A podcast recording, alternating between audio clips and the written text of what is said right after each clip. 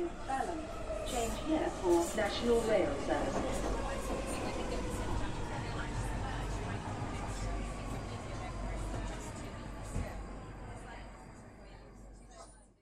Bine ai revenit în stația Londra. Eu sunt Manuel Cheța de la manuelcheța.ro și tu asculti podcastul Un român în Londra. De data aceasta am ajuns la episodul numărul 21, unde discutăm despre școleri cuțitari, mai apoi despre no deal Brexit și mai apoi discutăm despre landlords uricioși. Pentru că găsești din aia pe bandă rulantă în Londra. Sper că cei doi, trei ascultători ai podcastului nu mi-au dus zorul prea mult. Am avut o săptămână de concediu. Și asta înseamnă că m-am dus în Brașov, am vizitat puțin locurile, m-am întâlnit cu oamenii, am avut program setat din oră în oră, cu diferite programări. Și acum sunt înapoi să-mi fac datoria de autoproclamat podcaster de Londra. Sau probabil singurul român din Londra care, sau cred că singurul român din afara țării, care îmi face un podcast în limba română despre orașul în care e el în momentul respectiv. Cine știe, poate peste un an sau doi, dacă așa vrea viața, o să ajung cine știe probabil prin Amsterdam și o să fac un român în Amsterdam și pe unde mă duc în vizită o să fac tot felul de podcasturi cu un român undeva în locul ăla. Cine știe, dacă ajung în junglă, atunci podcastul va fi probabil un român în junglă și apare o dată pan. Dacă scap cu viața de acolo, nu? Ceva de genul ăsta. De data aceasta mă aștept să fie puțin mai mulți ascultători, pentru că am început deja să fac o reclamă pe Facebook dar fiindcă românii, cel puțin în Anglia, sunt foarte activi pe Facebook, pe un milion de grupuri și grupulețe, am, uh, am plătit o reclamă pe Facebook și mă gândesc că vreo 5, 2, 3, 1, hai 2 oameni s-ar putea să mai asculte podcastul acesta. Vom vedea că ține și de mine dacă îl fac suficient de interesant sau suficient de informativ cel puțin, pentru că mi-au spus prietenii mei blogger din Brașov că sunt plictisitor și apoi dacă tot sunt plictisitor, ce se face? Va trebui să atac tot oameni plictisitori în jurul meu, nu? Bun. Ca de fiecare dată, știrile pe care le iau sunt din London Evening Standard. Este un ziar gratuit pe care le iei de la metroul londonez în fiecare seară, fiecare după masă, cel puțin pe la vreo 4-5 seara așa. Și din care poți să afli tot felul de informații cotidiene. Normal, care fiecare dată, țin să subliniez faptul că eu aleg ce fel de știri pe, despre ce fel de știri vorbesc în acest podcast și, bineînțeles, sunt șanse mari ca eu să evit probabil știrile absolut cele mai importante știri din ziarul ăsta și mă concentrez probabil pe știrile care mi se par mie mai interesante.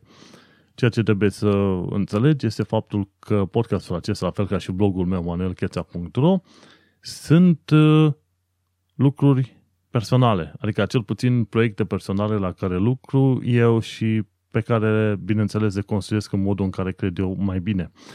Asta nici nu, asta nici nu trebuie să fie luat ca fiind, uh, cel puțin podcastul, nu trebuie să fie luat ca fiind un uh, punct mare de referință. Trebuie luat ca fiind doar unul din multele puncte de referință legate de viața din uh, Londra. Bineînțeles, ești invitat de fiecare dată să cauți surse și informații și pe la prieteni și pe la cunoștinți, pentru că sunt șanse mari ca eu să greșesc în interpretarea unor uh, anumitor lucruri. De exemplu, pe blogul meu manuelcheța.ro, la un moment dat am scris despre faptul că văd că mulți oameni se grăbesc foarte repede și chiar prea repede, și dimineața și seara, în uh, stațiile de metrou și peste tot. Și mi-am zis, domnule, e nebunie mare să trebuiască să te grăbești când ai atât de timp, de mult timp liber și oamenii mi-au atras atenția. Mă, s-ar putea să n-ai dreptate, pentru că oamenii ăia poate se grăbesc să ajungă acasă, poate au copii, poate au alte proiecte personale și dacă ratează un tren sau altul, proiectele lor personale s-ar putea să fie afectate. Și atunci, bineînțeles, în interpretarea mea, eu pot să fiu greșit.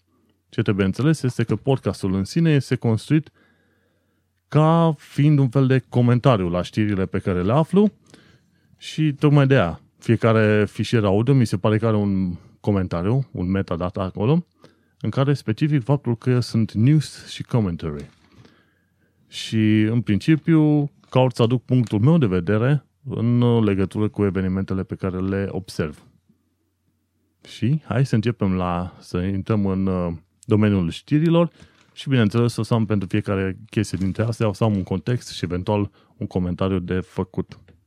Câteodată mi se, mi se duce aerul, dar fiindcă n-am un coleg cu care să discut, trebuie să discut singur, să-mi duc ideea până la final, după care să opresc puțin filmarea, să trag răsuflet și după aia să povestesc mai departe. Hai să intrăm direct în uh, știrile de săptămâna aceasta, dintre 13-17 martie 2017. Și luni, pe 13 martie 2017, am aflat că numărul de elevi prinși cu armele ei s-a dublat în ultimii 5 ani de zile. Și este vorba aici de subiectul din uh, titlu, școleri curțitari. Și este destul de grav, bineînțeles, contextul fiind, că, fiind de genul următor. Copiii ăștia sunt uh, vulnerabili pe la vârstă de 10-13 ani de zile. Indivizii din uh, găștile astea de cartier sau în jurul școlilor și atunci îi învață pe elevii ăștia că este bine să poarte cuțite la ei ca să se protejeze de oamenii răi, cum ar veni, știi? Și atunci, copiii ce, ce fac ca să se ferească de înjunghieri, care au loc foarte multe, ase, asemenea înjunghieri au foarte multe în uh, Londra, e bine, ei încep să poartă cuțit. Și atunci când poartă cuțit, sunt șanse mari ca să-l și folosească în situații în care nu se impune, adică să-și apere viața. Și sunt șanse mari că dacă ești un... Uh, ai până în 13 ani, ești negru, atunci sunt șanse mai mari ca tu să mori înjunghiat în Londra decât dacă ești alb și ai vârsta aia. Pentru că sunt uh, chestii care țin uh, nu de rasă, ci de environment, de mediul în care ești, de cartierul în care crești și așa mai departe. Și sunt foarte mulți cel puțin când te uiți în Evening Standard, vezi foarte mulți școleri omorâți. Și ce știi, 13, 14, 15 ani de zile. În genere, înjunghierile în Londra sunt cam pe la 11 pe lună, ajung 11 pe lună? Nu, 11 pe zi. Doamne sfinte, ceva de genul ăla. Și uh, 2-3 oameni pe săptămână ajung să moare înjunghiați în Londra din cauza atacurilor, multe dintre ele sunt legate de gang, gang-related attacks, de genul ăsta. Și spuneau, statisticile, statisticile eliberate de către Poliția Metropolitană spun că 299 de elevi au fost găsiți cu cuțite la școală anul trecut. Și asta comparativ cu 236 de elevi în 2015 și 203 elevi în 2014. În 2011 erau 152 de elevi. Gândește-te, în 2011 erau 152 de elevi găsiți cu cuțite la școală, comparativ cu 2016, unde 300 de elevi au fost găsiți la școală. Deci dublu. Dublu în 5 ani de zile și asta arată un trend foarte îngrijorător, că este vorba de elevii care au fost prinși. Și de obicei găsești în, în asemenea statistici, dacă 300 de elevi au fost prinși, te putea aștepta ca cel, cel puțin dublu, triplu sau poate de 10 ori mai mulți elevi să poarte în mod efectiv o armă la ei. În, uh, în UK cel puțin este ilegal să umbli cu un cuțit la tine, să, fii, să ai cuțitul la tine, nu să-l folosești în timpul scandalului sau ceva. Și sunt niște legi foarte stricte împotriva asta. Dar uite totuși că copiii iau cuțitele de acasă, și se duc cu ele la școală în ideea că vor fi apărați de oamenii răi. Tim Farron, care este liderul uh, liberal-democraților, uh, spune că aceste statistici sunt foarte îngrijorătoare și trebuie să scoatem aceste arme din școală. Normal, știm treaba asta și el uh, cumva vrea să-l forțeze pe Sadiq Khan să-și ia un fel de angajament prin care să Sadikan fiind primarul uh, uh, Londrei. Iar el vrea să-l forțeze cumva pe Sadiq Khan să-și ia un angajament prin care armele din uh, școli să fie eliminate total. Și a spus că primarul trebuie să facă puțin mai mult decât uh, să elibereze școlile de aceste arme, el trebuie să ajute la crearea unui mediu mai sigur în, în cartiere și în familie. În fine, ideea este că o bună parte din vină pentru portul ăsta de cuțite în școli este aparține cel puțin trupelor ăsta, cum se zice, gangs, echipelor ăsta, gășilor ăsta de cartier, care sunt multe. Se pare că sunt în Londra undeva pe la 181 de asemenea găși de cartier, care își fac de cap și care sunt implicate în foarte multe chestii ce țin de droguri. Transportul de droguri, comercializare de droguri și așa mai departe. Și ăștia au întotdeauna, bineînțeles, nevoie de noi, de noi membri. Și unde îi găsesc? Între copiii ăștia. Și e prea păcat, pentru că Londra este un loc extraordinar, este un loc în care găsești tot felul de universități super mișto, ai muzee, ai artă, ai posibilități de loc de muncă, știi, pe bandă rulantă, e genial. Londra este genială din punctul ăsta de vedere. Și când te uiți un, or- un oraș așa de mare, vorba aia, 9 milioane de locuitori în timpul uh, nu, în timpul zilei sunt vreo 12-10 milioane de locuitori, zici că am uitat să vorbesc, și rezidenți permanenți undeva pe la 8,5 milioane, 9 milioane, ceva de genul ăsta. Practic aproape întreaga populație a României pe timp de zi în Londra. Ai șanse foarte multe și cu locuri de muncă și așa mai departe. Inclusiv la noi la firmă, cred că angajează vreo 50 de oameni în tot felul de departamente. Unele dintre ele sunt high skill jobs, altele nu și așa mai departe. Și pe pagina imediat următoare, unde am, uh, unde am citit știrea asta cu înjunghierile, un doctor spune că înjunghierile astea au, venit, au devenit mult mai violente pe măsură ce gășile astea de cartier se întrec unele pe altele în a obține ratinguri mai bune. Și doctorul ăsta, stai să văd dacă îi găsesc numele lui. Așa, numele lui este Duncan Bew. Și el este, da, el este chirurg, medic chirurg la King's College Hospital în Denmark Hill. Și el spune că, în mod normal, în trecut, în urmă cu vreo câțiva ani de zile, în ceea ce privește înjunghierile, vedea înjungheri în zona de jos a abdomeniului, un, un fel de uh, humiliation uh, injuries, un fel de înjungheri pentru a umili adversarul. Dar mai nou, ci că înjunghierile au loc pe tot pe toată zona corpului, semn că, așa zice el, uh, înjunghierile astea au scopul precis de a ucide omul. Ceea ce înseamnă că devin mult mai, uh, cum îi zice, mult mai periculoase. Și au spus și el a observat că înjunghierile în care s-au folosit și rubelniți au crescut. Pentru că există legi stricte împotriva cuțitelor, au început ăștia să folosească și rubelnițe. Nici nu trebuie multă logică să te gândești că ajungi acolo, știi? Și se pare că în, uh, în 2015 au avut loc 85 de infracțiuni legate de arme sau de cuțite în, uh, în școlile londoneze. Acum nu știu ce înseamnă acele 85 de incidente. Că au fost atacați, că au fost amenințați. Prea multe n-am auzit. Cel mai des am auzit de înjunghieri, mai ales când e vorba de tineri școleri, în afara școlii. Cel puțin după terminarea orelor. Cam, cam asta am auzit și eu. Am auzit, am citit, bineînțeles, că nu prea merge să umbli din auzite, doar dacă ai o sursă, să zicem, cât mai sigură. Bun, hai să trecem la știri ceva mai interesante și mai plăcute. Regina a oficiat, cum îi zice, Gold Coast 2018 Commonwealth Games.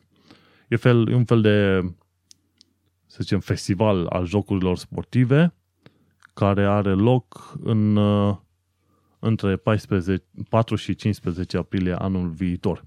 Și la jocurile astea sportive participă țările din Commonwealth. Și țările astea din Commonwealth sunt uh, India, Pakistan, Australia, Canada, UK și nu știu, cred că ar mai fi încă vreo câteva. Nu. Pentru că, așa ca organizare, ca să fac o mică paranteză, pentru că, fiind aici, m-a interesat să aflu și puțin despre cultura oamenilor. Sunt un caz fericit care lucrează în web development și atunci înseamnă că lucrez 8 ore pe zi și restul timpului am timp să mă ocup de alte chestii, cum ar fi să mă informez de cultura locului și să-mi pun întrebări de genul, bă, dar de ce le e mai bine ăstora în UK comparativ cu nouă în România? Zic, ce au făcut bine aia din UK? Sau, să zicem, nu bine. Ce au făcut altfel ăștia din UK de-a lungul secolelor sau milenilor și ce am făcut noi prost. Ca să vedem, mă, găsim o cale prin care să înțelegem și noi cum poate putem schimba România în mai bine sau nu. Și având timp de întrebări astea filozofice și total idiote pentru majoritatea românilor care, vorba aia, au venit aici să muncească și să-și vadă liniștiți de viață, m-a interesat să aflu, de exemplu, în primul rând, cum e organizarea UK. Și așa, ai Anglia, care e partea de Anglia fără Wales, de exemplu. Ce știm noi? De la Dover până în sus, în apropiere de Scoția. După care ai uh, Great Britain, ai Marea Britanie. Și Marea Britanie este England, Wales și Scotland. După care ai uh, uh, United Kingdom, care United Kingdom este de fapt Great Britain plus Irlanda de Nord. Și după care, deci ai Anglia, după aia mai mare este Great Britain, după aia mai mare este UK și după aia mai mare este Commonwealth-ul, care sunt tot felul de țări care uh, oarecum au uh, un fel de statut, nu de vasalitate, dar să zicem relativ apropiat de vasalitate cu regina Angliei. Și în Commonwealth sunt trecute Canada, Australia, Noua Zeelandă, India, Pakistan și cred că încă mai sunt vreo câteva teritorii. Și în afară de astea, bineînțeles, lucruri legate de UK, mai sunt și teritoriile care sunt uh, sub influența UK. O serie de insule și alte teritorii din uh, Africa și nu știu dacă mai e și în America de Sud, nu mai am nicio idee. Practic, la un moment dat citeam în uh, Evening Standard, regina deținea controlul a o șesime de, din uh, teritoriul lumii. Ce înseamnă să deții, cum ar veni, 15% din uh, teritoriul unei planete. Înseamnă extrem de mult. Și vorbim aici de regina Angliei, bineînțeles. Care regina Angliei a început batonul pentru Gold Coast 2018 Commonwealth Games. Practic, de la Buckingham Palace pleacă un, uh, un uh, baton din ăsta aprins, mi se pare, nu mai știu exact cum e treaba, într-o călătorie de 143.000 de mile, respectiv vreo 210.000 de kilometri, prin uh, toate țările care țin de Commonwealth.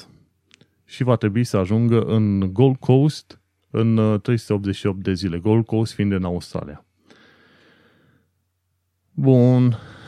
Și atunci, oamenii ăștia încep deja pregătirile pentru evenimentul de anul viitor. Regina a predat acest baton, nu mai știu exact, nu m-am uitat prea mult care este treaba cu batonul respectiv și au început deja pregătirile. Ideea este că aici încă se respectă o serie de tradiții, cel puțin tradiții ce țin de o regină și diverse evenimente. Ca de exemplu, în caz că nu știai, în fiecare săptămână, prim-ministrul Marii Britanii trebuie să aibă, trebuie, e obligat, prin lege, să meargă să aibă o ședință cu regina Marii Britaniei. Ședință de 15 minute, vrând, nevrând. Și atunci este un, obie- un obicei, probabil vechi, care trebuie să îl respecte. Și bineînțeles, atunci când te apropii de regină, niciodată nu îi întorci spatele. Te apropii mergând în față și când te îndepărtezi, mergi cu spatele. Mergi cu spatele până reușești să ajungi într-un punct unde te întorci la 90 de grade și poți să ieși din sală sau ceva de genul ăsta. Sunt lucruri care sunt foarte stricte și trebuie să fie respectate de toată lumea. Mai apoi luni am aflat că regina urmează să aprobe legea care îi dă dreptul uh, prim-ministrului UK, Theresa May, să lanseze articolul 50 din Convenția Uniunii Europene pentru a ieși din, uh, din uh, Uniunea Europeană. Uniunea Europeană. Practic să lanseze acest Brexit în mod efectiv. Și se pare că această lege are numai 137 de cuvinte și e posibil să luni, așa zicea, o, în zilele viitoare va fi votată. Va fi, pardon, uh, aprobată. Uh, ceea ce s-a și întâmplat de-a lungul săptămânii și se pare că pe la final de lună, asta ca să trec puțin să star peste zile, se pare că pe la final de lună Theresa May deja va lansa articolul 50. Și va dura, să zicem, o perioadă de vreo 2 ani de zile, timp în care negociază ieșirea, dar odată ce e lansat articolul 50, din, uh, din o serie de articole pe care le-am citit de-a lungul timpului, se zice clar că dacă ai un deal sau nu, tu care ai lansat articolul 50, trebuie să ieși în mod obligatoriu din Uniunea Europeană. Deci cu deal sau fără deal, tu va trebui să ieși în mod forțat. Nu mai există niciun fel de discuție în, în, uh, pe tema asta. No, și aici să mai discutăm o chestie interesantă despre Brexit până trecem la știrile de marți. Și urmăream zilele astea un canal Electric Plug sau ceva de genul ăsta, legat un canal britanic despre tehnologii green. Practic mașini electrice, panouri solare și așa mai departe. Și la un moment dat omul ăla zicea chiar că l-a apucase și să zicem și furia și râsul, toate un, un amestec de sentimente. Și în mod interesant, pentru că la britanici nu veți să zicem expresii așa de nervoase. Oamenii sunt în uh, Marea Britanie, sunt mai mult pasivi-agresivi. Nu sunt așa la, la nervi să se deschide, cum fac românii. Să sară, să țipă și așa mai departe. Dar omul nostru s-a văzut că are o frustrare foarte puternică și, bineînțeles, are dreptate. Ce se întâmplă? Asta e o chestie pe, la care ăștia care au făcut Brexit-ul nici nu s-au gândit. Și ca să fac o paranteză, cei care au făcut uh, campania anti-europeană, asta pentru Brexit, n-au crezut că vor câștiga. Nimeni n-a crezut că vor câștiga. Și uite că s-a întâmplat. La, a fost uh, tot la fel, tot la fel a fost în, uh, în SUA în urmă cu vreo, ce știu, 100 de ani de zile, s-a dat un fel de lege care spun, dădea drepturile femeilor să voteze și toți bărbații care erau acolo au crezut că e o glumă și toți au votat da. Și de gluma aia ce bine ce au votat, uite că femeile au primit da, anumite drepturi în momentul respectiv. Și asta înseamnă când faci chestii de politică în glumă. Revenind la Brexit, bineînțeles, bazat pe minciuni și așa mai departe, dar trecem peste asta, uh, cei care au făcut uh, planurile pentru Brexit, de fapt nu au făcut niciun fel de plan. Tipul ăsta care are canalul cu Green Energy și Stuff ne spune, băi, vedeți că din întreaga Uniune Europeană ni se aduce combustibil nuclear folosit în centrale nucleare și noi aici, în Marea Britanie, ne ocupăm să îl uh, refolosim, să-l distrugem și să vedem cum putem găsi uh, alte utilizări pentru el. Deci, da, și aici s-a construit o întreagă instituție europeană care se ocupă de procesul ăsta, cu tot felul de oameni angajați din Europa. Și zice, noi ce o să ne facem în situația în care UK iese din Brexit și noi rămânem cu întregul combustibil uh, nuclear al Europei în brațele noastre. Pentru că noi, zicea el, în UK noi nu avem o instituție asemănătoare, ce să ne facem în perioada asta? Cum o să iasă cu noi?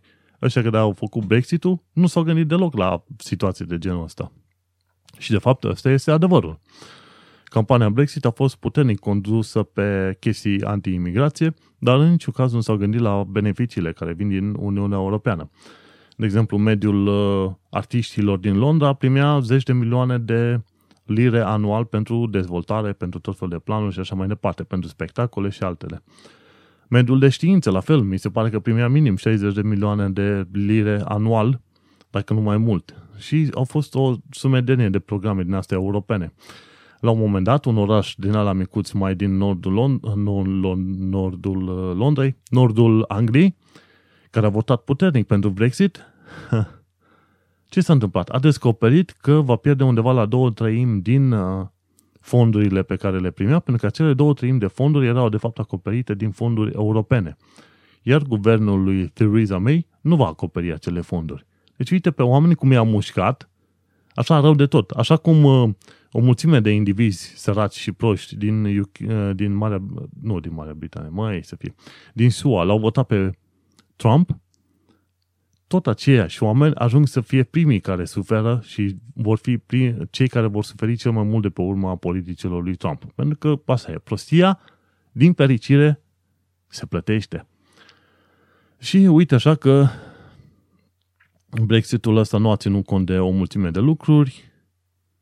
Theresa May uh, a spus, nu a spus nimic legat de asigurarea cetățenilor UE, practic uh, cei care sunt deja și lucrează în Marea Britanie, să fie lăsați în continuare fără a li se cere alte forme speciale de, de reședință, de lucru și așa mai departe. Ea n-a oferit nicio garanție în genul ăsta pentru că vrea să folosească, ce știu, mi se pare că sunt undeva pe la vreo 2 milioane de cetățeni europeni în Marea Britanie și vrea să folosească acești oameni pe post de monede de schimb în negocierile cu Uniunea Europeană. Și am, marea, am vaga bănuială că nu o să le meargă. Dar asta vom descoperi cât de curând, respectiv în lunile care urmează. Să nu uităm, în episoadele trecute ziceam că eu am început podcastul ăsta după ce am văzut uh, campania Brexit. O zic, hopa, hai să fac un pic de uh, recording, să strâng puțină istorie legată de Brexit și ceea ce se întâmplă în Marea Britanie în perioada asta. Bineînțeles, peste ani și ani când voi asculta uh, înregistrările astea audio, voi putea foarte bine la un moment dat să încep să scriu o carte în care să-mi aduc aminte cum a fost viața în Londra, înainte ca cei de acolo să-mi dea un șut în fund și să mă trimită în, uh, în, uh, dincolo peste canalul Mânecii. Dar vom vedea. Până atunci, Brexitul nu se aude, nu se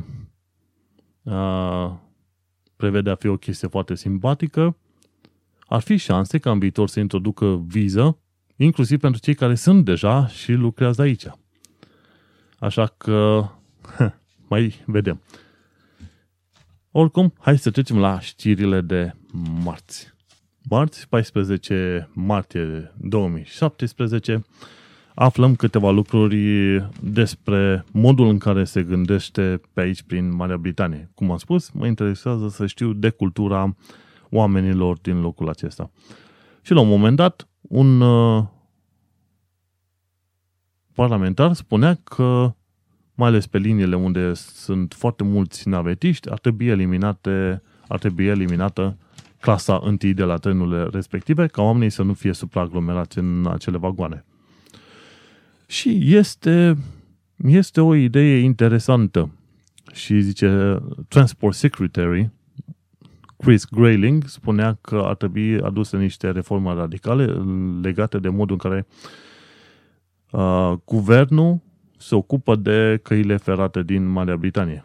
Și una dintre asemenea măsuri ar fi îndepărt, uh, eliminarea clasei întâi la trenuri, după aia să creeze vagoanele, să le reconstruiască în stilul celor de la metroul londonez. Practic, ai câteva lucruri jos, dar multe în picioare. Și să creeze un sistem automat prin care să poți prin care să poți cere compensarea biletului sau, ce știu, damages, pentru că trenul a întârziat 15, mai mult de 15 minute. Vezi? Zice, eu folosesc ziar-ziar, fizic. Uh, bine, în mod normal aș putea strânge știrile astea și dacă urmăresc Evening Standard pe internet sau pe pagina de Facebook, că te poți înscrie la ei. Ai exact aceleași știri, pentru că am observat articolele care le urmăresc, le găsesc în exact aceeași formă și pe internet. Deci la nevoie poți să le iei și de pe internet dacă nu, ai, dacă nu ajungi pe la o stație de metro să iei ziarul. În schimb, eu îl iau pentru că e o formă, să zicem, relativ interesantă în care poți să prezinți uh, știrile. Uh,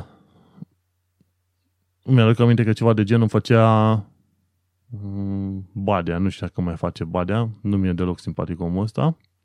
I-am spus la un moment dat că este irrelevant în urmă cu mulți ani de zile, vreo șase ani de zile. Bine, nu i-am spus lui direct, am lăsat un comentariu la Arhiblog, la Cetinamet Cetea, care are cetin.ro acum, și am zis, domne, Badea mi se pare că este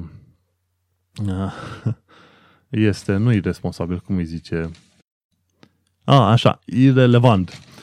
Și omul nostru a văzut comentariul respectiv și la Radio Zoo, unde avea el emisiune la un moment dat, zice, uite și pe Cheța Manuel ăsta din Brașov, care a făcut la construcții aerospațiale, zice, uite mă la asta ce prost este, uite-te la fața lui, și n-am față chiar, nu sunt chiar așa de nașpa, și zice, uite și pe ăsta, a zis că sunt irrelevant. Da, prietene, e și relevant pentru că ai ajuns un clown ordinar.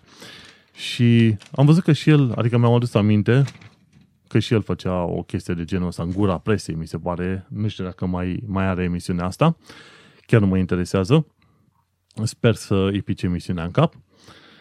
Și râdea la un moment dat și că uite și pe ăsta care are construcții aerospațiale în Brașov. Și adevărul este că da, eu am terminat construcții aerospațiale în Brașov. De fapt, construcții aerospațiale este o, fac- este o secție din Facultatea de Inginerie Tehnologică de la Universitatea Transilvania. Da? Și este exact ceea ce spune. Tu înveți despre avioane și rachete acolo. Bine, avioane și rachete cam în ultimii doi ani de facultate, că în restul faci o serie de materii care mai mult sau mai puțin nu te ajută direct pentru subiectul de lucru. Practic sunt inginer fără drept de semnătură în domeniul aviației, dar am ajuns să lucrez în IT. Poveste lungă, probabil o să zic într-o zi. Și mergem mai departe la a doua știre a, a zilei de marți și este vorba de o tipă. Și articolul, adică titlul zice uh, nu trimit o doamnă, o domnișoară la închisoare pentru ceva ca asta. și ce s-a întâmplat? O tipă numită de vreo 18 ani de zile, Carolina Sum, Sumco, poloneză, frumușică rău, uite poza ei acolo, uh, ar fi trebuit în mod normal să facă închisoare pentru tot felul de, de prostii pe care le-a făcut, însă judecătorul Adrian Turner a spus că el o crede că ea nu și-a mai adus aminte ce a făcut când era beată și că nu o trimite la închisoare. Practic, ce a făcut ea? De a ajuns în ziare, îți dai seama, deci nu, nu a fost prea cu minte, Carolina Sumco de 18 ani de zile, studentă la nu știu ce universitate din asta în care învăța design sau ceva, nu, fotografie, pardon, s-a îmbătat cam mult, a băut vreo jumătate de sticlă de, de, de vodcă și la cât e ea de mică jumătate, așa, nu știu, 50 de kg, 60 de kg, cât o fi avut, jumătate de sticlă de vodcă e mult prea mult, domnule. În fine, s-a îmbătat crunt și s-a certat cu prietena ei când a venit un bodyguard, aici o bună parte din bodyguards la discoteci sunt negri, s-a luat de el și a spus că S-a, nu știu ce a spus. A, nu te băga între mine și prietena mea, negrurile împuțiți sau ceva de genul ăsta. Și după aia a venit, a venit managerul și cu negrul respectiv, cu bodyguardul respectiv au scos afară și atunci ce s-a întâmplat? Au, venit, au chemat și poliția. Când a venit poliția, el a spus polițiștilor, you're going to fucking die. Fucking fascist. Ai, și că pretend to be white, but wish Merry Christmas to Muslim people. Practic, uh, practic uh, ea ce făcea acolo era uh, hate speech în, uh, în uh, forma cea mai pură, știi? Practic îi, îi înjura pe polițiști pentru că își făceau treaba, îi înjura pe polițiști pentru că ei trebuiau să fie creștini și se urască, urască pe musulmani și așa mai departe. Și uite-te că după ce a făcut chestia asta, a, la un moment dat au încercat să-i pună cătușele și a dădea cu picioarele în ei, fratele meu. Aoleu. Și a spus că Da, la un moment dat i-a spus ție un bodyguard ăsta negru și că you fucking black. You shouldn't be standing between us. Mică și rea, mă, frate. Deci băutura asta nebunită total. Și în fine, după ce a făcut tot scandalul ăsta, s-a luat și de bodyguard, și de manager, și de polițiști, a dat picioare în stânga și în dreapta, până la urmă mi se pare că ea a primit numai ceva 150 de ore de community service și a trebuit să plătească câte 200 de lire la fiecare dintre victimele sale, respectiv bodyguard, polițiști și așa mai departe. Și tantia s-a scăpat pe ieftin. Mă uit la ea, frumos și rău de tot. Dar altfel, dacă mai fi întrebat, nu, merita să fie trimisă la închisoare, merita. E un motiv bun faptul că te înveți și după aia începi să dai cu picioarele în oameni și să începi să lovești în stânga și în dreapta, după care să te iei de rasa omului și așa mai departe, de tot, de rasă, religie, nație și așa mai departe, este ok când faci treaba asta? Nu. Și atunci mai vine întrebarea aia. Dacă era un băiat de 18 ani care făcea exact același lucru pe care l-a făcut idiota asta, Carolina Sumco, de 18 ani, ce se întâmpla, nu? Ei bine, spune ce se întâmpla. Ajungea ăsta, ăsta la închisoare și nu era închisoare cu suspendare, pentru că la un moment dat individa uh, i-a, i-a lovit și i-a atacat pe, chiar pe polițiști, nu? Și atunci, uh, dacă era un băiat de 18 ani care făcea figura asta, ăsta ajungea la închisoare, nu? Cât? Un an, doi ani de zile și așa mai departe, nu? Dar asta pentru că e simpaticuță și a adus aminte uh, sau a zis că nu și-a adus aminte ce a făcut la beție, probabil o fi plâns pe acolo prin, uh, prin tribunal, gata. Judecătorul i-a dat un pusi pas. Și gata, tipa asta a scăpat de închisoare. Mi se pare corect? Nu, nu mi se pare corect și mi se pare că este chiar ceea ce îi putea numi o discriminare pe bază de sex. Pentru că pentru aceleași fapte, un băiat ar fi primit închisoare în mod singur. Ceea ce nu mi se pare ok. Dacă vrei dreptate, femeie, independența femeilor, feminism, etc., e bine să fie legea aceeași pentru toți, nu? Și uh, e un tip, Mundane Matt, are un canal pe YouTube, e din SUA. El a discutat exact pe tema asta, cu exemplul lui Carolina Sumcod, poloneză, și spune, mă, și a, el a explicat conceptul de pussy pass. Pussy pass nu e ceva ce ține de tipa care urmează să fie judecată, ci e ceva ce ține de judecător. Adică judecătorul respectiv, pentru că e tinerică, frumoșică și vorba aia inocentă, uh, îi dă pedeapsă mult mai mică. Și atunci te gândești unde e, să zicem, dreptatea în toată, în toată problema asta. Dar pe viitor să știi că asemenea chestiuni există și e o chestie pentru care te poți certa destul de mult cu un judecător și e vorba aici de acel uh, pussy pass. Cred că e fată și vorba aia nevinovată. De ce s-au trimis la închisoare când uh, pe un uh, prost de băiat care a făcut exact același lucru ai putea să-l trimiți la închisoare, nu? Dacă avem pussy pass, atunci vrem să avem și un dick pass. Hai să trecem și la ultima știre a zilei și este legată de cei care vor să cumpere case în Londra și gândește-te că sunt. O bună parte dintre românii care vin aici sunt, cum am mai zis, expați, adică vin, lucrează, strâng bani, se duc înapoi acasă, deschid o afacere sau cine știe, deschid o casă și așa mai departe. Dar mai sunt alți români care își permit să stea pentru că lucrează în joburi mai binișor plătite. Chiar și în construcții mi se pare că povestea cineva poți să ajungi și la 3000 de lire pe lună, nu? Nu. Și mai sunt unii care pot să-și cumpere o casă aici în, uh, în Londra. Bineînțeles, ca și cum ai fi în România, plătești o 30 de, pentru 30 de ani de zile la bancă. Și spune așa, cine vrea să cumpere pentru prima oară o casă în Londra, trebuie să strângă bani pentru depozitul respectiv minim 5 ani de zile. Să zicem că vrei să cumperi un apartament de vreo 200 de mii de lire, trebuie să strângi 1, 2, 5 ani de zile în funcție de salariul tău ca să plătești un 15 uh, până la 25% acel avans la casă. Și gândește-te, dacă vrei casă, casă, atunci prețurile urcă liniștit la 500-600 de mii de lire în Londra. În afara Londrei scap mai ieftin. E drept că acolo scapi mai ieftin. No. Și zice, Articolul a fost scris în Evening Standard de Lizzie Edmonds și Jonathan Prim. Și vorbesc acolo.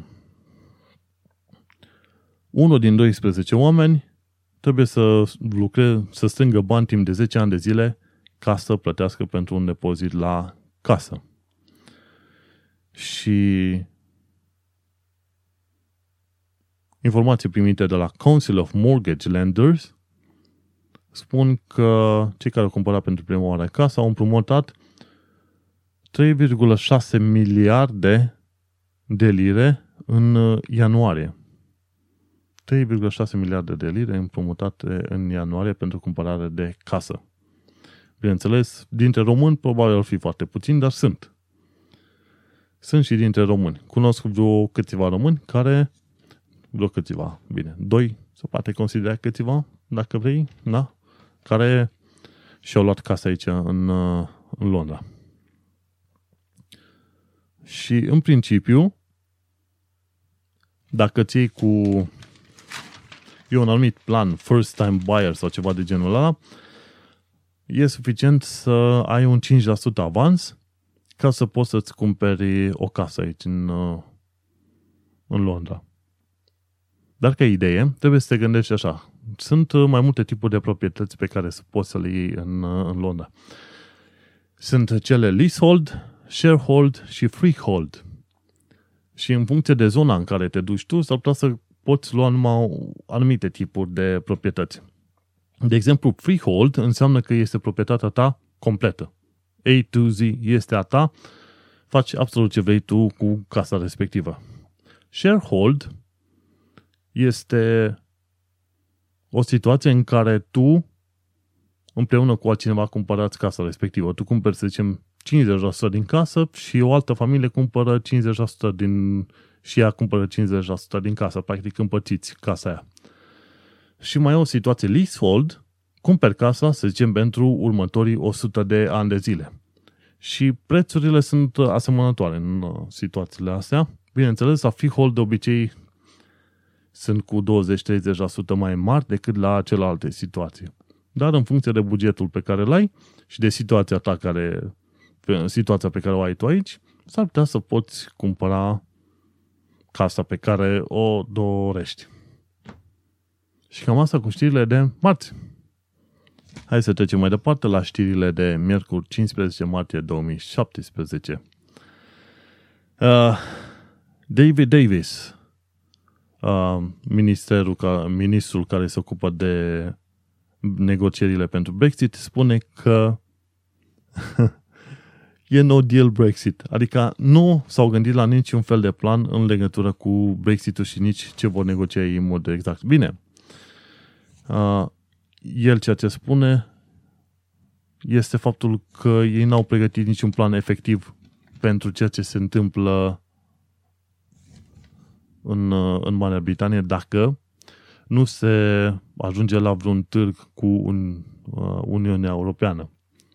Și de ce să se gândească? Pentru că Brexit-ul totul a fost o chestie fușerită și o situație în care au nimerit toată lumea și din care se putea ieși dacă își călcau pe mândrie. Dar bineînțeles, politicienii și în UK, la fel ca și în oricare altă țară, sunt mult prea mândri să recunoască faptul că greșesc și că ar putea la un moment dat să ia o situație în propriile mâini și să zică nu, chestia asta e total greșită, noi întoarcem nava, noi întoarcem vaporul înapoi pe cursul potrivit.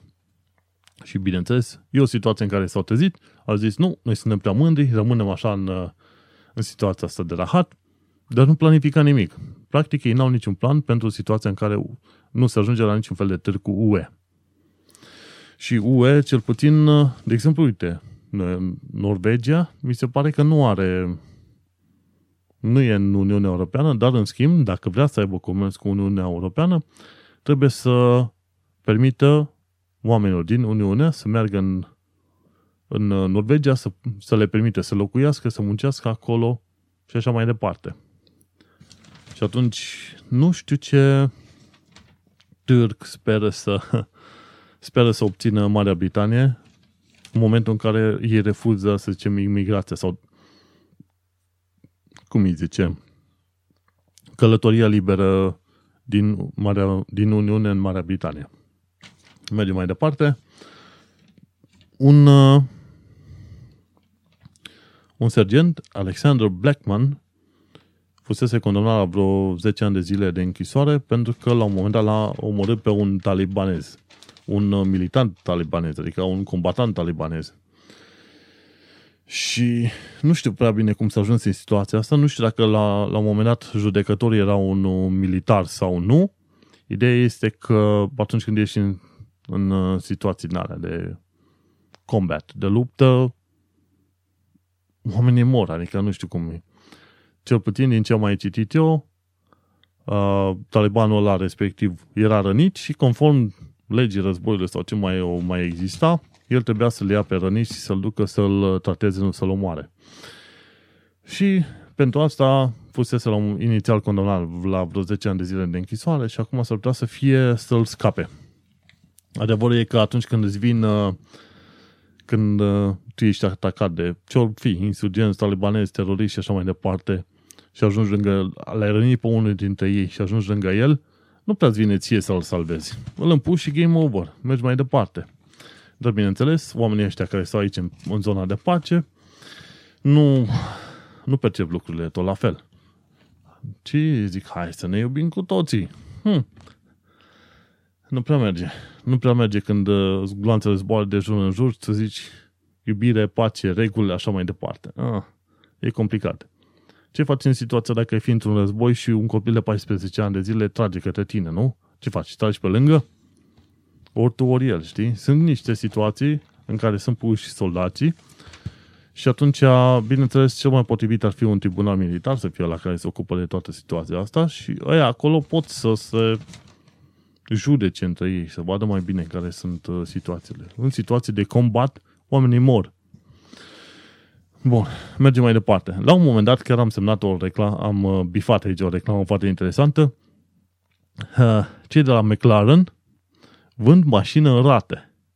Nu știu dacă să râd, să plâng sau cât de ciudată mi se pare toată figura asta. Și e vorba de un McLaren din, uh, din seria de sport. Și poți plăti 849 de lire pe lună ca să ai McLarenul, McLaren, McLarenul respectiv, doamne. Și este vorba de McLaren Sport Series, bazat pe un cupe 540C. Și are un preț, dacă iei cu bani jos, prețul mașinii respective este de aproximativ 130.000 de lire. Dacă ai un depozit de 40.000 de lire și o plată inițială de 1.100 de lire, vei ajunge să mai plătești alte 35 de rate de 850 de lire pe lună. Hmm. Hmm. Cel puțin pentru un londonez care lucrează în domeniul IT, să știi că este doable. Lucrezi vreo 2 ani de zile, strângi banii pentru de, depozit, pentru avansul respectiv, mai plătești 1000 și ceva pe lună, după care mai plătești 900 de lire pe lună ca să ai un McLaren. 540C. Hmm. Da, să nu le zici asta unor români, cel puțin uh, aia care sunt, care pentru care scopul lor principal, pentru care au venit în mama Londra, este să își cumpere BMW-uri și altceva nu știu pe planeta asta, să nu le zici lor că s-ar putea să-și, să se bage la cap cu McLaren-uri luate în rate. nu, ce cul, culmea e. E culmea, de adevărat, pentru că sunt destul de mulți oameni în uh, România care preferă să aibă o mașină scumpă, să o țină în garaj pentru că nu au bani de benzină și să stea într-o garsonieră cu igrasie. Oamenii sunt cei mai, nu știu, oamenii ar merita ca mașina să le ia foc și să sufere o viață întreagă. De ce? Pentru că prostia trebuie să doară. Și pe unii, la unii prostia chiar doare. Bun. La un moment dat era aici, urma să citesc un articol despre locul unde poți să citești cafe, poți să bei cafele faine. Ar fi la Fac Coffee. Da. După aia te mai poți duce la uh, Green Points Champion Coffee, după aia la Delhi at 80, după care Curator, Curators, Curators Coffee și după aia at Cream in Source Shoreditch. N-are rost să mai citesc mai mult, dacă vreau o cafea, eu, eu de unde găsesc. La un moment dat o să fac și turul cafelelor, dar nu mă interesează în momentul de față. Bun. Mai e un lucru interesant. Băncile au început să monitorizeze a, cumpărăturile de contraceptive pentru a ajuta femeile care sunt folosite în traficul de carne. Și se pare că în articolul ăsta nu au dat ce bancă, de este vorba de o bancă britanică, a început să urmărească asemenea cumpărături făcute pe carduri ca mai apoi să anunțe autoritățile în caz că uh, se întâmplă, sau cel puțin uh, în baza algoritmului lor, anumite conturi nu sunt tocmai, uh, nu au tocmai activitate normală. Și se pare că vom putea afla, să zicem, în următoarele în următoarele, dacă nu luni, probabil în următorul 1 sau 2 ani, dacă o asemenea politică funcționează într-adevăr. Mergem mai departe. Um, Partidul uh, Scoțian uh, Național a spus că vrea să voteze împotriva uh, plăților de 369 de milioane de lire pentru repararea Palatului Buckingham. A, vrei, nu vrei, într-un fel sau în altul, poporul britanic este tributar reginei, pentru că dacă regii și regina nu aveau anumite politici de-a lungul timpului, Marea Britanie nu era în punctul ăsta. Și atunci, într-un fel sau în altul, e considerată o datorie a politicienilor să aprobe asemenea cheltuieli pentru întreținerea familiei regale. Și, bineînțeles, Scottish National Party nu se va putea opune împotriva măsurii astea. Mergem mai departe. Un lucru foarte interesant. 32 de milioane de oameni sunt în câmpul muncii în momentul de față în UK. 39 de milioane din oare câți oameni? Oricum e un număr foarte mare. UK population. Google. Dacă e Google, e Google. Am zis UK, mă, nu EU population. Bun, sunt în Marea Britanie, ce că locuiesc în momentul de față, bine, conform uh, recenziilor, nu recenziilor, recensământului din 2013, 64 de milioane de oameni. Ai putea spune că sunt 66, da? Ok. Dar să zicem, din 64 de milioane de oameni existenți în momentul de față în Marea Britanie, 32 de milioane de oameni lucrează. Practic 50% din populație lucrează. Pauză. Deci e pauză pentru că în România ai, ai o populație de, ce știu, 17-18 milioane, lucrează vreo 3 milioane. Hm? Fă matematica. Deci, uh, în Marea Britanie, jumătate din populație este activă, lucrează, plătește impozite și așa mai departe, iar în România, 15% oare? Hmm. Cât? 3 milioane de oameni lucrează? Ceva de genul ăsta? 3 din 20? 10%? 15% din oameni lucrează? Nu se pare că e o problemă? Și aici vezi una dintre diferențe. Și de-a lungul timpului o să caut diferențe și probabil o să mi le notez undeva în creierul meu sau pe o foaie, să văd diferențele între România și Marea Britanie la nivel de politici, la nivel de civilizație și așa mai departe. De aici vezi un exemplu clar. Tu n-ai jumătate din populația României să lucreze. Ai 15% din populația României care lucrează. Pe când în Marea Britanie e 50%. Și au spus că numărul de angajări este mai mare, uh, este cam cel mai mare din ultimele câteva decenii. și șomajul n-a mai fost atât de jos din 1975 încoace. Îți dai seama. Și, bineînțeles, o parte din ăștia 32 de milioane sunt uh, imigranți. Câți ori fi vreo 4-5 milioane sunt imigranți care lucrează. Dar uite-te, restul lucrează.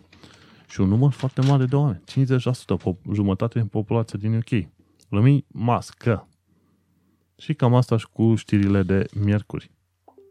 Să mergem mai departe la știrile de joi, unde aflăm că un landlord nesimțit și urâcios i-a făcut viața grea unei uh, mame singure. Și Joel Zwiebel i-a oprit căldura lui Angela Agemang în, uh, în timpul iernii. Joel Zwiebel se pare că seamănă foarte mult după poza de aici, un fel de evreu ortodox. Ceea ce înseamnă că oricum ești, orice nație fi, dacă vrei să fii un dobitoc, vei fi un dobitoc. Uh, așa cum am pățit și eu cu niște cu frauda din august, în care am plătit un uh, chiriaș care i s-a dat drept landlord și după aia a venit landlordul și m-a dat pe mine afară din, uh, din camera pentru care plătisem uh, cât? 1500 de lire. 750 de lire plus uh, un avans de 750, nu? Deci și ăia erau negri, și unul și altul. Și proprietarul și chiriașul, nu? Deci dacă vrei să fii drac, vei fi drac întotdeauna. Aici, cel puțin, am găsit oameni mai cinstiți. Tipa este chineză, măritată cu un uh, britanic. Și ce, ce a făcut Joel Zwibel al nostru? Uh, nu s-a ocupat nu s-a ocupat de tot felul de probleme, cum ar fi cu încălzire, luminatul în casă și tantea asta a spus, măi, dacă tu nu te ocupi de căldură și asta, pentru că eu sunt cu copii aici în timpul iernii, și iarna asta a fost o iarnă destul de răutăcioasă în Londra, atunci eu nu-ți dau banii pe chiria asta, pe luna asta. Și atunci asta s-a enervat și a oprit căldura cu totul. Și până la urmă a venit individul, i-a, a schimbat și um, alea, cum zicem, cuietorile de la uși și ea n-a mai putut să intre. Până la urmă a trebuit să se relocheze într-un alt, într-un, uh, într-un fel de azil, practic, în care a stat un an de zile, s-a judecat cu individul și individul a ajuns să fie judecat uh, și chestia asta se întâmpla în Hackney. Și există o lege care se numește Protection from Eviction Act. Deci dacă chiriașul în Londra nu a plătit, chiriașul trebuie să fie dat în judecată și după ce a fost dat în judecată, tribunalul hotărăște ca acel chiriaș să plece și abia după aia vii cu poliție și cu alți oameni să-l scoți pe om afară. Până nu s-a dat uh, uh, decizia respectivă de la judecătorie, tu, um, landlord nu are voie să vină să schimbe, să schimbe lacătul, ușile și așa mai departe. Pentru că aia este infracțiune. Nu, de aia există Protection from Eviction Act. Și atunci individul nostru acum, după ce a fost judecat, a primit uh, detenție la, la el acasă, a trebuit să plătească 4.000 de lire costuri de judecată și 1.000 de lire compensație. Dar 1.000 de lire e prea puțin.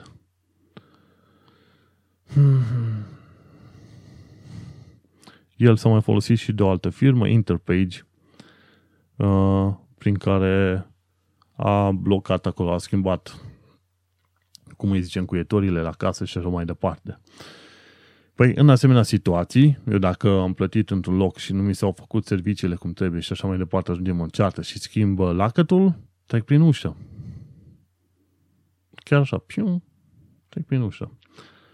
Pentru că nesimțirea trebuie să o bați cu bătea în cap. Că nu te poți ajunge să descoperi că ajungi în stradă din cauza unui individ care își bate joc de tine.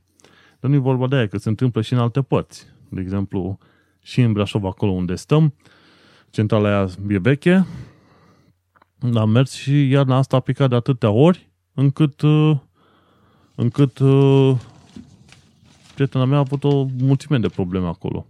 Na, venea acasă și avea o căldură de cât? 4-5 grade în casă, cât în frigider. Pentru că centrala nu mergea.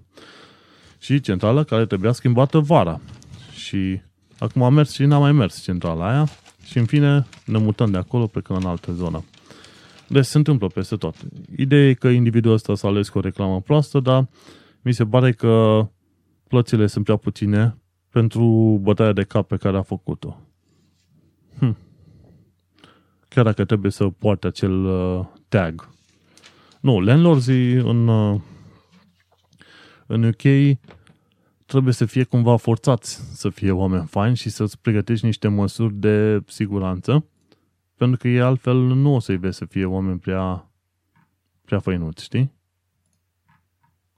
Din păcate, nimerești niște situații destul de urâcioase dacă nu ești atent. Tot legat de, apropo de atenție și de chirii, chiar am pus la un moment dat pe Facebook câteva poze în care erau, sunt arătate niște cutii. Cutii dreptunghiulare care au patru roți de desubt și sunt făcute așa foarte simplist. Și bineînțeles, uh, cutiile alea pe, din afară sunt prinse cu ceva pânză. Practic, în destul de multe locuri în care te duci în chirie, patul este format din două asemenea cutii, peste care pui cea mai ieftină saltea posibilă. La fel a fost și aici. Când am venit, m-am pus pe pat, am, m-am uitat la cât de, cât de mizerabil este un asemenea pat Și am zis proprietare, nu. Mie mi-aduceți un pad normal, altfel mă mut aici. Și bineînțeles, după ce l-am trimis linkul de la Ikea, un pad, un pad normal costă cât 120 de lire cu tot cu saltea. Nu. Și au trimis patul, eu am fost la care l-am asamblat, m-am bucurat să-l asamblez, că altfel stăteam după ei, cine știe, o tonă de timp. Dar și plătesc cât 700 de lire pentru camera asta dublă, cu ghilimelele de rigoare. E mai mare decât uh, multe camere, dar uh, gândește-te că ai o cameră în care abia încape un pat și vreo două dulapuri și plătești 700 de lire și patul respectiv este format din două cutii amărâte. Am să pun linkul în articolul pentru podcastul acesta și peste care pus o saltea de 2 bani. Aia nu este viața, asta nu este om, uh, nu este un mod în care să tratezi chiriașul tău. Și mulți landlords din Londra se comportă cu chiriașii ca și cum ar fi niște animale amărâte scoase de nicăieri. Numai bune să dea bani, dar în schimb, uh, ca să oferi condiții nu prea. Știi? Și atunci trebuie să stabilești de la bun început. De la bun început trebuie să le știi că, să le spui că tu știi legile legate de chirie și, bineînțeles, nu uita să te duci pe, pe Google să cauți, să cauți Gov UK Search Property Details. Plătești 3 lire, după care vei avea detaliile de proprietate, să știi dacă cel cu care, cu care semnezi este chiar landlordul cu de, care spune că este, știi? De să afli niște informații oficiale de la guvernul UK. Să te asiguri de o chestie. Plus să ai depozitul tău protejat ca să știi o treabă și bună. Și asemenea chestiuni trebuie stabilite de la bun început. Nu să stai, nu pe vorbe, nu pe nimic. Un contact scris de la bun început, pentru că nu poți să te încrezi în nimeni. La un moment dat vorbeam cu cineva, nou venit aici și am spus, nu, în Londra, încrederea, trust, este o monedă foarte scumpă. Și atunci, când faci un lucru, actele jos, fă toate verificările posibile ca să nu te nimerești într-o țeapă. Și când o să te uiți la cutiile alea să vezi că multe paturi sunt așa în Londra, o să-ți dai seama de ce, de ce landlords respectiv sunt niște oameni de nimic. Nu. Și trebuie să negociezi cu ei practic. Mergem mai departe, uite, nu ar fi rău să te abonezi la o pagină numită Informații în UK pe Facebook și acolo găsești o sumedenie de informații foarte interesante. De exemplu, ce am aflat astăzi, legată de proof of address. În multe locuri ți se cere proof of address și cei de la Informații în UK au spus că poți să obții un fel de proof of address dacă, de exemplu, ai uh, uh, sau proof of address se consideră permisul de conducere din UK și poți, poți aplica pentru un permis de conducere provizoriu folosindu-te de site-ul uh, securizat DVLA, Drivers and Vehicle Licensing Agency, dvla.gov.uk. Sau poți aplica și prin, uh, prin poștă. Și pentru asta mi se pare, ia să mă uit, trebuie să plătești 50 de lire trebuie să ai uh, documentație care să confirme identitatea, practic un pașaport, și când trimiți de la poștă, să trimiți o fotografie color tip pașaport și plata unei taxe. Și trimise către o adresă anume, Swansea SA 99 1AD, bla bla. Și odată ce un permis provizoriu de conducere, acela este considerat un proof of address la tot felul de în tot felul de situații. De obicei, băncile sunt alea care cer un proof of address.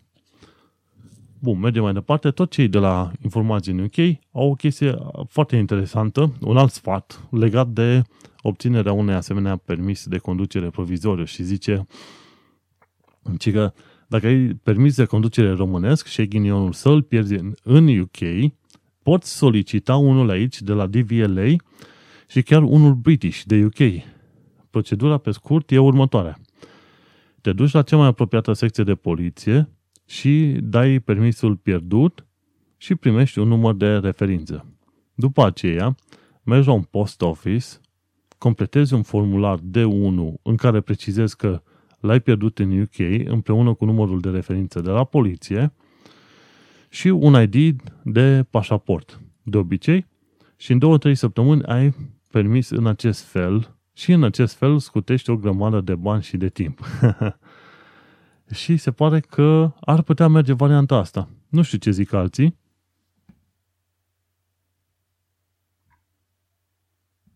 Hmm. Da, uite. Și o variantă mai scurtă. Practic declare, declare permisul pierdut, ți se oferă un permis de UK și sunt șanse ca tu să nu trebuiască să plătești, nici măcar să plătești pentru permisul respectiv. Hmm. Și asta îl folosești, având driver's license, îl folosești și pe post de, de cum îi zice, uh, proof of address. Na, uite, bună treaba asta. Mergem mai departe, tot de la informații în UK. Dacă vrei să știi câte taxe ai de plătit către stat, nu este rău să te duci pe gov.uk să-ți faci un cont online ca să vezi și tu ce taxe ai de plătit. Și practic ca să-ți faci un cont online trebuie să te duci pe www.tax.service.gov.uk www.taxservice.gov.uk și îți faci un cont și practic te duce la uh, Revenue and Customs și acolo poți să-ți faci contul. Eu mi-am făcut contul online și pot vedea cât am plătit în ultimele câteva luni de zile și ce taxe am, plătit, am de plătit către, către UK din veniturile mele. Super, super mișto. Nu. Și pentru cei care sunt fanii Star Wars, ca să închei paranteza asta din ziua de joi, unde mai avem încă două știri, uh, pentru fanii Star Wars, s-a deschis un fel de e, prezentare, un fel de muzeu, în care poți vedea tot felul de, să zicem, costume și obiecte folosite în filmele Star Wars. Vreo 200 de asemenea obiecte. Și trebuie să te duci la O2 Arena. Practic e North, North Greenwich, mi se pare, da. Trebuie să poți să ajungi acolo cu DLR-ul sau cu Jubilee Line. Sau te poți duce pe starwarsidentities.com și ții un bilet de acolo și după ce lua biletul de acolo te poți duce la, la muzeul acesta să vezi cele 200 de exponate ce țin de Star Wars. Eu am să mă duc neapărat, vedem în zilele astea sau poate într-o săptămână, două, să văd și eu de curiozitate cam ce au acolo, ce chestiuni și ce mecanisme interesante ar putea avea ei legate de Star Wars. Și am pus poza, eu am făcut o poză la anunțul ăsta în, uh, în metroul londonez undeva. Era chiar la Bank Station. Bun, să revenim la mândrele noastre știri de ziua, din ziua de joi. Hai să ne uităm aici. Bun, și un articol scris de Russell Lynch întreabă cât mai trebuie să, aște, să aștepte Londra Uh, răspunsuri legate de imigrație. Înseamnă mult și bine pentru că Theresa May a arătat că este gata să folosească orice fel de tertipuri, tertipuri oricât de mirșave, pentru a-și îndeplini planurile. Și ne uităm așa. Uh, cât la sută din muncitorii din Londra sunt din Uniunea Europeană și că 33% sunt în uh, hoteluri și catering, 31% sunt în, uh, lucrează în uh, domeniul medical, 25% lucrează în construcții.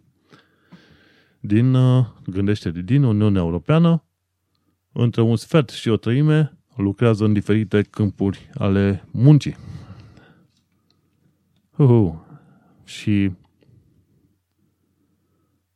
ne uităm acum, sunt o serie de cifre în, în articolul ăsta Hmm. Și în Londra sunt aproximativ 3,2 milioane de rezidenți străini. Și acum vorbim de faptul că 600 de mii din, uh, dintre acești rezidenți străini sunt uh, din Uniunea Europeană. Numai atâta, eu mă așteptam să fie mult mai mulți de atâta. Pentru că sunt și din Spania și din Franța și așa mai departe. Mm, și acum să... Da, nu știu ce cifre au ăștia, pentru că, de exemplu, în mod oficial sunt vreo 200 de mii de români în Londra. Mai sunt alți 200 de mii undeva rătăciți în, în Marea Britanie. Aiurea, hai hui. Dar mai sunt iarăși sute de mii de oameni din uh, Germania. Mai sunt din Franța, mai sunt din Spania, mai sunt din Italia, mai sunt din multe alte locuri. Cred că cifrele astea sunt puțin în urmă. Dar în fine, procentajele între un sfert și o treime sunt din Uniunea Europeană. Și dacă ar fi să se introducă un Tier 2 visa, atunci la acela sistem de viză care se aplică pentru cei care sunt uh, imigranți din uh, apara Europei, aceștia ar trebui să câștige minim de 20.000 de lire și să aibă să fie angajați în poziții în care se cere facultatea. Asta înseamnă că trei pătrimi dintre muncitorii din, Marea, din uh, Londra ar trebui să fie trimiși acasă, pentru că se pare că nu câștigă atâta. Sau fie câștigă mai, mai bine de minimul ăla de 20.800 pe an, dar nu au facultate. Hmm. Și atunci o, ar fi o, o situație destul de urâtă. Stai să te gândești că sunt milioane de europeni și din milioanele alea de europeni, trei pătrimi ar trebui să plece dacă se introduc vizele, pentru că vizele alea, în funcție de tipul de vize, vizele, vizele alea cer ca tu să câștigi un 20.000 pe an și să ai o facultate făcută. Acum, nu, eu am o serie de prieteni care îmi spun că nu trebuie să-ți faci griji, dar fiindcă tu ai plătit deja și ai lucrat în sistemul ăsta de atâta timp, cei care sunt acum aici nu vor fi afectați, însă vor fi afectați cei care vor vrea să vină. Și atunci situațiile sunt, uh, sunt uh, puțin altfel. Și ultima știre a zilei de joi spune că angajatorii nu sunt pregătiți pentru, pentru Brexit și nici pentru schimbările de taxe de anul ăsta. Adevărul este că cel mai probabil nimeni nu este pregătit pentru Brexit. Și cam asta cu știrile de joi. Mergem mai departe. Și ajungem la știrile de vineri, două știri. 17 martie 2017. Ci că un nene a atacat o femeie, a vrut să o violeze în Dagenham, pe Beacon Tree Avenue. Nu. Din fericire, femeia a atacat înapoi, i-a dat cu picioarele, cum știu mai bine, a tras atenția țipat și un șofer a oprit și a vrut să le ia pe indiviz la, pe individ la șuturi și el a fugit. Pare un junkie sau un bețivan după poza pusă, însă mai mult mă interesa de zona în care s-a întâmplat asta și e vorba de Dagenham. Și chestia asta s-a întâmplat pe la cât 6.20 seara, deci nici măcar noaptea, nici prea dimineață, seara după masa, când vine omul de la muncă, știi? Oricum, am vorbit cu niște colegi de mei de la muncă și le-am cerut să-mi povestească puțin de anumite zone din estul Londrei, cum e Ilford, Barking și Dagenham. Și ei mi-au spus, dintre astea, dintre toate, dintre zonele astea trei, Dagenham a spus că este cea mai uh, urâtă zonă. Și din ce știu eu, sunt destui oameni care trăiesc și în zona aia. Oameni zic români, da? Pentru că te duci, că o fi mai ieftin, dar e și o zonă destul de nefericită și urâtă în care n-ai vrea să te duci să locuiești. Și atunci, când umbli în grupuri, poate ți mai ușor, dar când te duci de unul singur, poate nu ți-e prea bine. Eu nu prefer să stau într-o zonă mai liniștită, să nu fii infracționalitate, să nu vezi tot felul de mizerii pe stradă, pentru că sunt sătul de asemenea rahaturi. Și de aia eviți zonele extreme, cum ar fi Dagenham sau Edgware, în nordul Londrei sau ceva de genul, sau Croydon în zona de sud-vest. Sud-vest? Nu, e Croydon în zona de sud-est. Stai cât mai departe de extreme. Dar adevărul e că sunt șanse să se întâmple tot felul de prostii, cam în orice zonă în care ai fi. Numai că sunt șanse mai multe sau șanse mai puține. Mergem mai departe la ultimul articol din săptămâna asta altă. Uh, la aeroportul Luton câțiva oameni care sunt clienți, clienții firmei EasyJet au filmat cum uh, indivizii care mută bagajele din avion în uh, aeroport luau bagajele respective și le aruncau câte 50 metri ca nebuni. Și unele bagaje cădeau pe lângă, pe lângă mașina care trebuia să ducă bagajele de colo-colo. Și din poza asta se vede cum aruncă ăștia bagajele de parcă ar fi niște minci de ping-pong.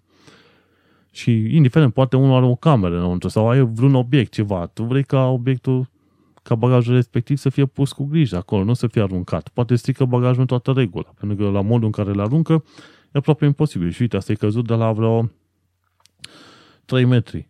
Două, trei bagaje căzute așa, știi? Și firma care se ocupă de transportul bagajelor de la avioane în aeroportul de la Luton se numește Menzies Aviation și este vorba de, de faptul că cei de la EasyJet au făcut contract cu Menzies Aviation că atunci când uh, EasyJet aterizează în Luton, în nordul Londrei, cei de la Menzies Aviation se ia bagajele să le ducă în uh, aeroport. Și un tip din Suedia a filmat, Jonas Ozolins. A filmat și a spus că e foarte teribil ceea ce se întâmplă cu bagajele oamenilor. Hmm. Și e vorba de un zbor EasyJet care a venit din Copenhaga. Hmm. Vezi, e, e o nesimțire. Ah. Și asta, asta se întâmplă când vezi Acum, ce ar fi trebuit ca firma asta să pățească e să-și piardă contactele cu EasyJet din cauza altor doi. Odată ce ai pierdut contactul, la revedere, vezi după aia cum sunt toate firmele obligate și de la Luton și de la Heathrow să se comporte cu bagajele oamenilor cu respect. Pentru că nu sunt lucrurile lor, sunt lucrurile oamenilor. Sunt curios să văd în săptămânile ce urmează dacă s-a făcut un fel de anchetă și dacă, într-un final, s-au luat niște măsuri. Pentru că nu este ok să iei bagajul omului, să-l arunci ca pe un gunoi amărât. Și cam astea au fost știrile de săptămâna aceasta. Puțin mai multe, pentru că am avut și comentarii de adăugat și bineînțeles a fost uh, perioada mea de o săptămână, pentru că e foarte rar când obțin concediu mai lung de o săptămână. Și sper că informațiile pe care le-ai prins sau pe care am reușit să le transmit sunt cât de cât relevante și importante pentru tine. De cele mai multe ori mă gândesc că comentariile pe care le am pe marginea știrilor sunt mai importante decât știrile în sine și e posibil să fie adevărat pentru că în comentariile alea încerc să creez un context. Încerc să creez, uh, să zicem, uh, o informație puțin mai completă față de știrea efectivă pe care o citesc în momentul respectiv. În fine, am aflat despre școli cuțitari, despre no deal Brexit și despre landlords care sunt uh, răutăcioși. Eu sunt Manuel Cheța de la manuelcheța.ro Tu ai ascultat podcastul Un român în Londra, episodul numărul 21. Pentru reclamații și așa mai departe, nu uita să vizitezi manuelcheța.ro și nu uita să vizitezi și pagina Români în UK. E o pagină care e foarte, foarte importantă pentru ceea ce fac și eu, pentru că o citesc și o urmăresc. Și în rest, să ne auzim cu bine.